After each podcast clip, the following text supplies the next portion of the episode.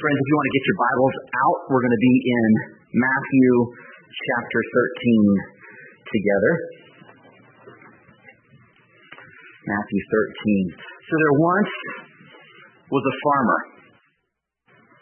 He lived in an agrarian society out in the country, far from cities, banks, ATMs.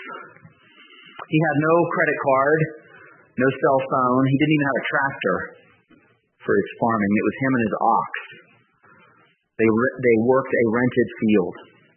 As we, as we catch up with our farmer, we find him plowing, walking along behind the ox. He's overturning the earth and he is uncovering rocks. Rock after rock. And he'll, he'll reach down and he'll pick one up and he'll, he'll toss it over to the side. You know where that stone wall is? On the edge of the field that's been built up generation after generation of farmers tossing rocks to the side. And now there's this rock wall, and he takes a few more steps and he hits something else. But as he looks down, he sees a glint. And it's gold.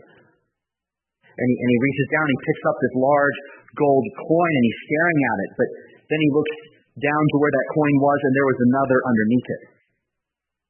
And he gets down on his knees and he, he picks that one up and another and another and another. And the more he digs, the more he finds. This is each coin more than he has seen in his lifetime. This is hundreds of lifetimes of wealth that he is coming across. And he begins to look around. He quickly takes those coins, puts them back in the earth, covers them up, runs, sells all that he has, and buys the field. That's what the kingdom of heaven is like. There once was a merchant. Now, what do merchants do? They buy and sell things, right? So picture this back in camel days, right? So you go to one town and you know what they produce there, what they're good at. You buy it there. You put those things on a camel, walk a couple hundred miles or whatever, and sell it somewhere else for more.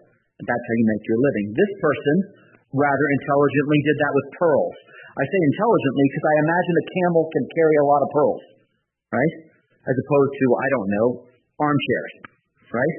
Seems an easier thing to, to transport. So he's an expert in pearls. He's, he makes it his living to go and find an undervalued pearl, purchase it, and go sell it somewhere else. And that's how he makes his profit. So in the town he's walking through, he comes to a merchant and he, he sees a pearl, unlike any he's ever seen. And it simply takes his breath away. And in the moment, he decides that he's no longer a merchant, he's a consumer. And he liquidates his entire business to purchase that pearl. That's what the kingdom of heaven is like. This morning we pick up with our series, A King Like No Other, and as we do that, our King is teaching in parables. Throughout Matthew 13, this is a, a chapter of parables, and he's teaching now in verse 44 down through 46 what his kingdom is actually like. What's the nature of the kingdom of heaven? What's the essence of it? What's the value of it? Now he's speaking in parables. Parables are meant, on one hand, to hide the truth from skeptics, and on the other, to reveal truth to God's children. So what I want to do is I want to read these few verses, just 44 through 46, and then I want to pause and pray that the Lord would reveal truth to us through this.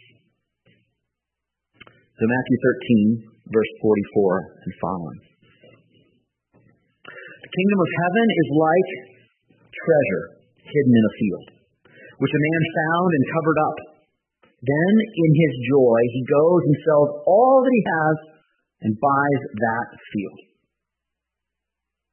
Again, the kingdom of heaven is like a merchant in search of fine pearls, who, on finding one pearl of great value, went and sold all that he had and bought it. Let's pray again. Holy Spirit, we invite your presence among us right now.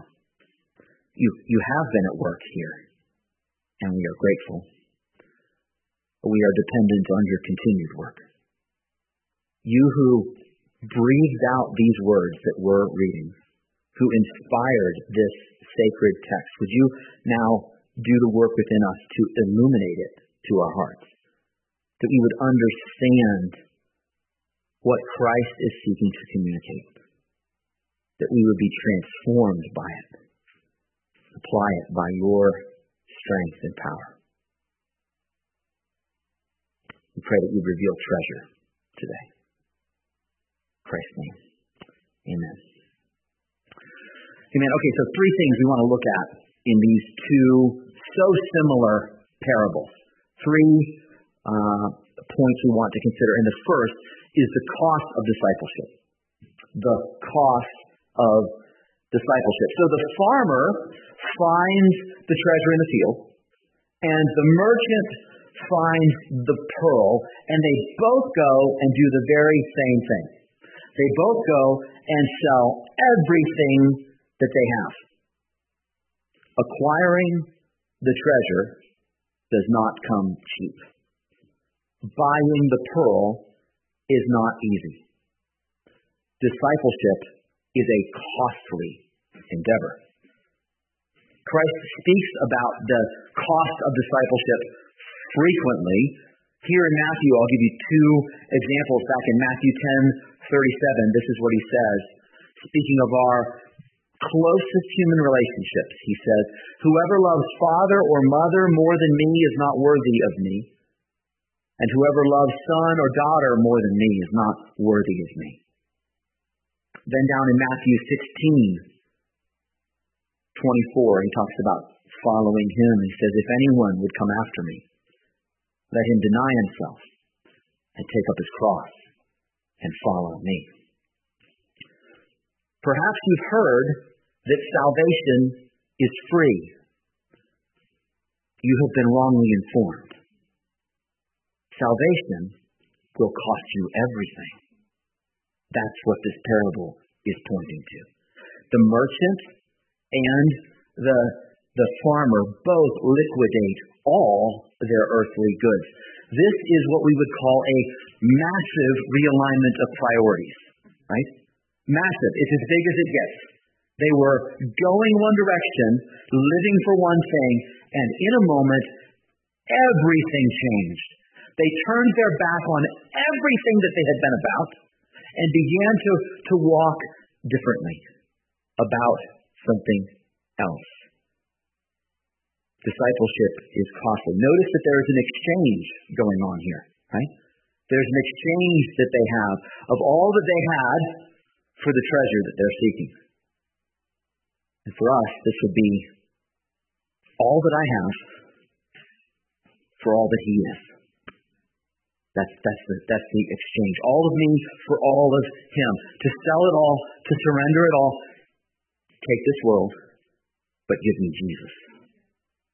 It's the cost of discipleship. Now, you can't misunderstand what the parable is about. One of the difficulties, I'd say, with parables is that you can press into some of the details too far and, and take them to be saying things that were not intended, kind of creating meaning that was not there in Christ's understanding of the parable. So, yes, salvation will cost us everything. But that does not mean that we purchase salvation. Because we can't purchase it. Yes, there's an exchange. All that I have for all that He is.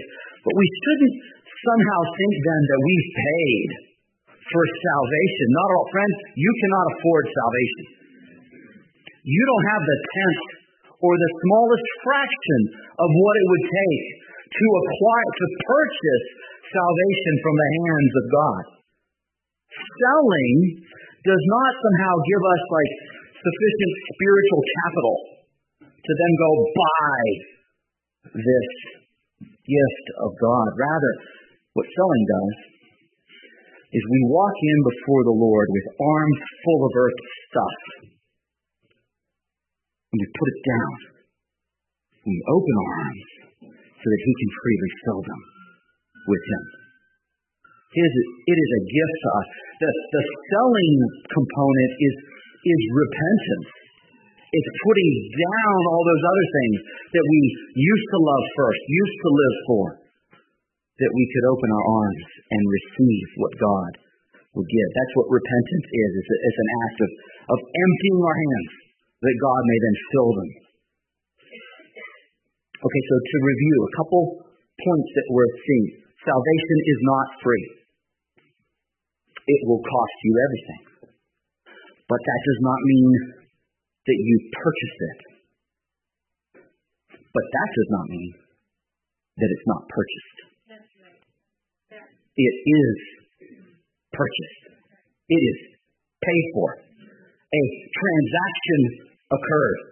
Salvation has been purchased by the one who's teaching in this passage.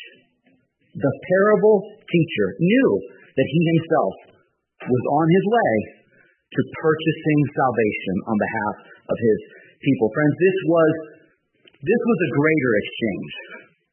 Yes, there's a there's an exchange all I have for all that he is. But this is the great exchange.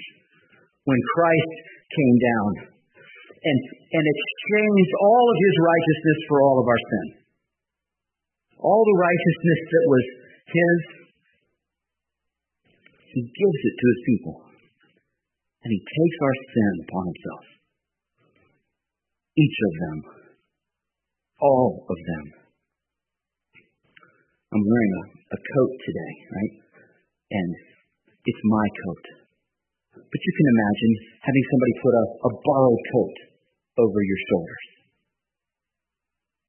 Here comes Christ, taking off his robe of righteousness, putting it across your shoulders. Keep it. That's the exchange that he did. And it wasn't just sin for righteousness, it was also his life for our death.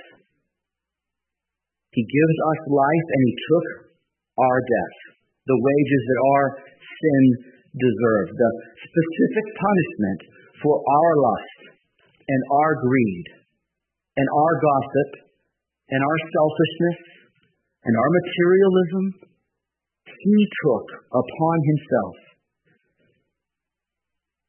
that was the price paid for salvation.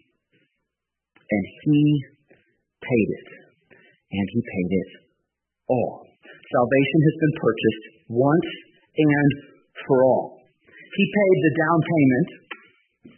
No, the full payment of our salvation. It wasn't just a down payment as though there's something left for you to pay. Friend, there's nothing left for you to pay for salvation. It has been entirely paid by Jesus Christ. Ours is simply to open our hands, put down the other stuff, that He could fill them with what He's given to us. Okay, so first thing we notice in the passage is the cost of discipleship. The cost of discipleship. The second is the value of the kingdom. The value of the kingdom. I want to back up to the passage again and notice how both of these parables start. They both start like this. The kingdom of heaven is like, then, then in verse 45, again, the kingdom of heaven is like. Jesus begins both of these parables with those words. It's like treasure. This is such value, it's worth selling everything, buying a field. It's like this pearl that's so amazing that it's worth getting rid of everything to acquire the pearl. That's what the kingdom of heaven is like. What does that refer to? What is that phrase, kingdom of heaven? What is, what is Jesus talking about here? Well, in the, the largest sense, the kingdom of heaven is the rule and reign of Christ breaking in upon the earth. That's what he's announcing at this stage. That, that he is there to bring in, the king is here to bring his kingdom to earth. The kingdom of heaven has come to earth. Okay. What makes it so valuable? What is it about the kingdom of heaven that makes it so valuable, of such inestimable worth? we might quickly think of the forgiveness of sins, and we should. Objective forgiveness from God for all that we have done, a clean slate before God. The, the removal then of all future wrath and punishment that was due to us in our sin, completely gone. I think you could make an argument, and it would be a very sensible argument, that that would be a it would be a phenomenal trade to take the whole world, get rid of that, and, and have forgiveness in return. That's in the picture, but it's not in the center of the frame. It's objective forgiveness. You know, there's also subjective forgiveness. That's, that's the experience that we have of being forgiven. The experience of having guilt removed, of shame taken away, of, of, of despair being cast out and hope being birthed in the heart. That is a precious thing, and I would argue that's worth the world as well. But we're not at the center of the frame. Well, perhaps what Christ is talking about is not so much the negation of judgment, but the addition of eternal life.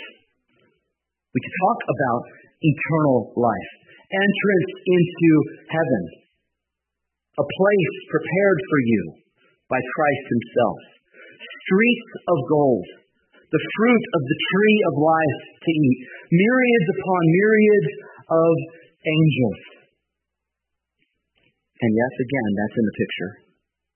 But no, again, that's not in the center of the frame.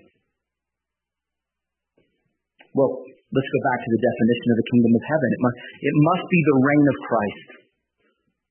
This is a precious truth. When he reigns, his wisdom will dictate all affairs. His justice will direct all outcomes. His love will govern all activities. Friends, this is a world set right. Think about the world outside these doors think about the reign of Christ perfectly.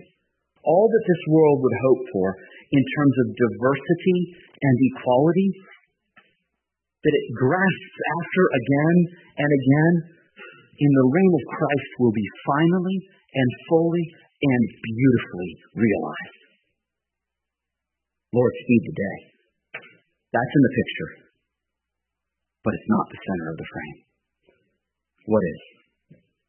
Christ talked about it over in John 17. He, ta- he described eternal life in one particular way. He says, this is, this is how the verse begins. This is eternal life, and he goes on to define it. So this is eternal life, and he doesn't say, he doesn't say, well, that their sins are forgiven.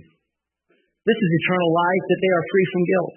This is eternal life, that they have access to heaven, that they can live forever, that they experience the reign of Christ. No, he says this this is eternal life, that they know you, the only true God, and Jesus Christ, whom you have sent. Eternal life is knowing God. The treasure of the kingdom of God is not the gifts of God. It is the person of God. It is God Himself. This is what He offers you. In that sense, it's not about forgiveness. And it's not about heaven.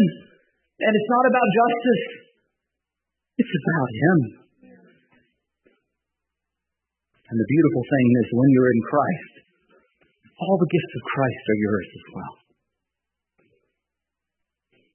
To acquire the treasure is to be with Him. To lay hold of the pearl is to relate with God. To know God the Father through the work of God the Son by the infilling of God the Spirit. This is the treasure of the kingdom. It's not a gift, it's his person. More rightly said, it's not a gift, it's his persons. Father, Son, and Spirit ours through Christ. You know, if there was a Christian that ever knew the cost of discipleship and the value of the kingdom, it was Paul. He knew what it was like to sell all that he had and to follow Christ. He valued the kingdom as a treasure found in a field, as a pearl of great price. He tells us about it in his testimony in Philippians 3:8, which was already read this morning. It's remarkable to me how the Lord weaves a service together, even amongst folks that didn't talk about it. This was already read. I'll read it again. Paul's testimony. Indeed, I count everything as loss because of the surpassing worth of knowing Christ Jesus my Lord. For his sake I have suffered the loss of all things and count them as rubbish, in order that I may gain Christ. What's Paul's testimony here? I count everything as loss because of the surpassing worth of sins forgiven, justice on earth, debts canceled. I count everything as loss because of the surpassing worth of knowing Christ, of knowing Christ Jesus my Lord, for his sake. For his sake, I have suffered the loss of all things. For his sake. The treasure is Jesus. The pearl is Jesus. And through him, knowing the Father. And that brings us to our third and final point. So we've talked about the cost of discipleship, talked about the value of the kingdom, and now I want to close by looking at the face of the disciple. The face of the disciple. Can you see that farmer out in the field? He had to have been sweating, right? He's working out in the sun behind the ox. He finds the treasure. And now we encounter him and he's running home to sell everything. Look at his face.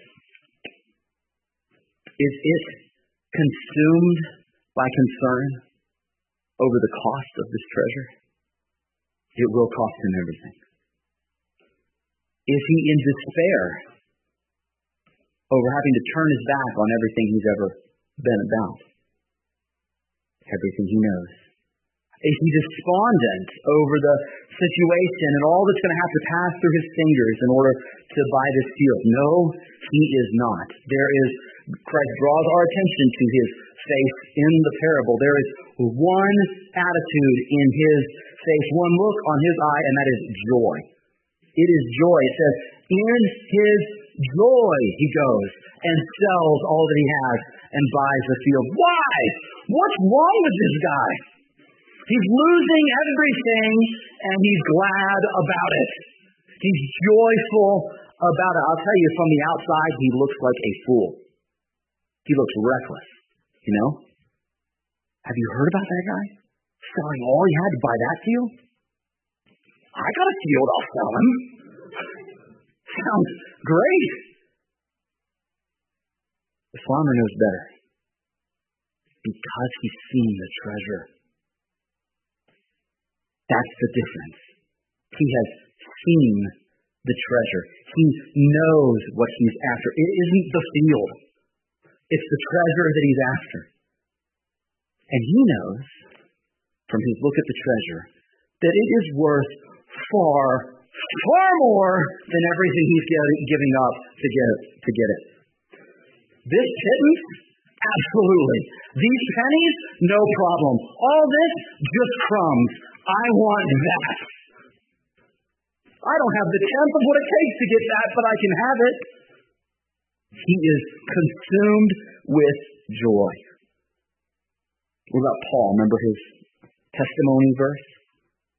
He says, Indeed, I count everything as lost because of the surpassing worth of knowing Christ Jesus my Lord. For his sake I have suffered the loss of all things and count them as rubbish in order that I may gain Christ. He counted everything as a loss, yes. But what else did he count them as? Rubbish, recycling, refuse, worthless. Just worthless. So, let me ask you, how does all of life, everything you've ever held valuable, every relationship you've ever had, every dream and hope and aspiration, suddenly become worthless? It's not some mental trick. It's not something you can talk yourself into. All right, that's how I ought to. See, That's, that's not it. Says, I count everything as loss because of the surpassing worth.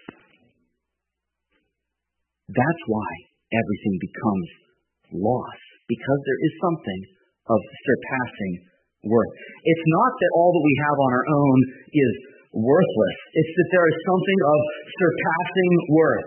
Paul would tell us, knowing Christ is of such magnificence, of such extravagance, of such lavish wealth, of such surpassing worth, that everything else is as nothing. Everything becomes as nothing next to knowing Him. Broken trinkets, rusted spoons, what do I need that for? I can have Him.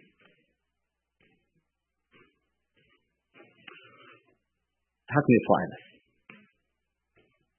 What's that look like? I think we should consider again the joy that we see on the farmer's face. Where did that joy come from? The joy came from seeing the treasure, from seeing the pearl.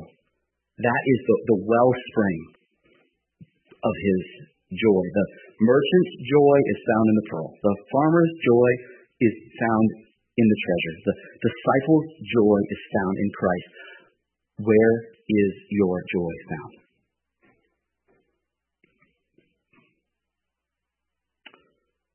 I encourage us to learn again what we once knew.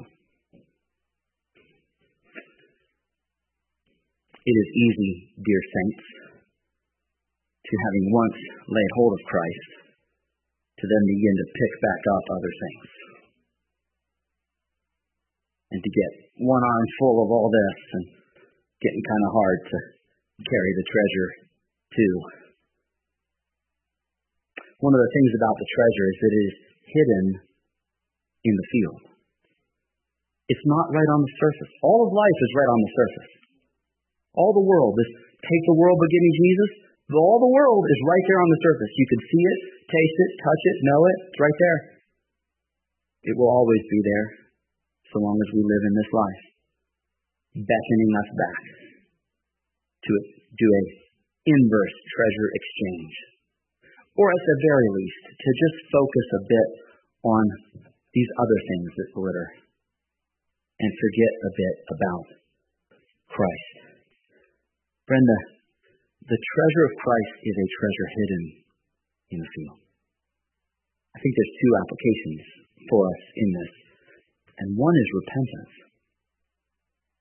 It, it, it is laying down afresh whatever we've been holding instead of Christ, whatever we've been looking to for satisfaction instead of Him, whatever we've been valuing most above Him. There's a, there's a reality you cannot hold two things in first place. So we're called to repent. But I think we're also called to a dependence on the Holy Spirit because the treasure is hidden in the field, and we cannot see it apart from the work of the Spirit. I can tell you all about beholding Christ, but hearing about it is different than doing it. And there's nothing I can tell you. Go home and do X, Y, Z, and you will behold Christ. You must have the Holy Spirit lead you back to Him again and again and again. Are there things we can do?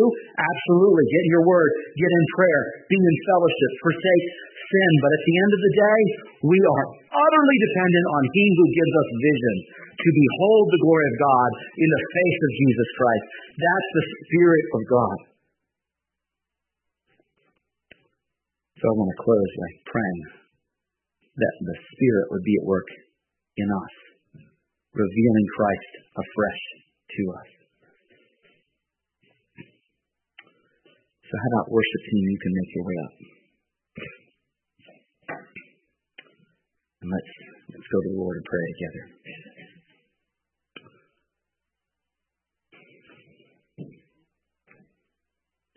Holy Spirit, I pray that you would gently, even now, reveal in each one listening what is in our hands that keep us from clinging to Christ. Would you reveal and convict and give us the gift of repentance, of laying down all other treasures for the sake of following you? But God, salvation is about both repentance and faith. So, Spirit, we, we pray that you would be at work in us to behold Christ more clearly. That joy would not be to us some kind of checklist thing we've got to put on. It would just be welling up from our beholding of Him and our seeing Him. Only you can do this. Would you give us eyes to see the treasure as valuable and wonderful and worth our all? And as we come to you in this way, we remember that though we come confessing sin, repenting, we come in full confidence because we didn't purchase salvation to start with. You did. You have purchased it for us sinners, and we are grateful. So we look to you, Christ.